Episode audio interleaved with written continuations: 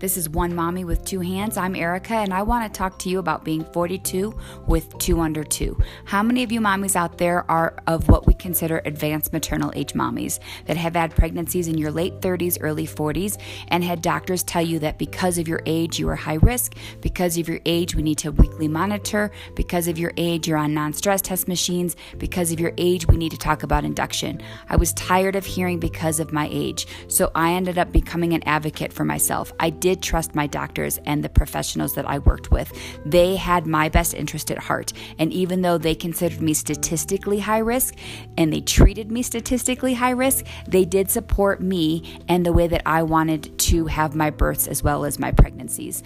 I was okay with going and monitoring every week to make sure that baby was growing and to prove the doctors that baby is fine in utero and we don't need to talk about induction at week 16 for 37 weeks because we weren't there yet. And as long as baby was thriving inside the womb and I was fine with baby thriving inside the womb, we didn't need to medically intervene. There are a lot more doctors, medical professionals, and midwives that they themselves are also waiting to have children. My midwife was 46 when she got pregnant. I had a doctor that was AMA.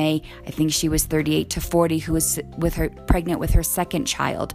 So these are the doctors that I actually looked for and had appointments with because they didn't judge me. They didn't try to scare me with the statistics. They didn't give me big red flags so that when I would go home and Google it, get freaked out because of what I found online. That's the worst thing a mom can do at any age. You know, I think it, the exciting thing is being pregnant. And then when you're pregnant, they're like, okay, well, we have to sustain the pregnancy to 40 weeks full term and then having the child. There are so many complications at any age, not just of adv- advanced maternal age. You know, getting pregnant, they say, is the first step, and that's very true. So once you get past that first trimester and you get all your test results and blood work back and everything is healthy and your risk of miscarriage drops significantly, we need to focus on the positive and focus on having healthy births and healthy pregnancies and not always get caught up in the red flags that medical professionals will give you because statistically they have to.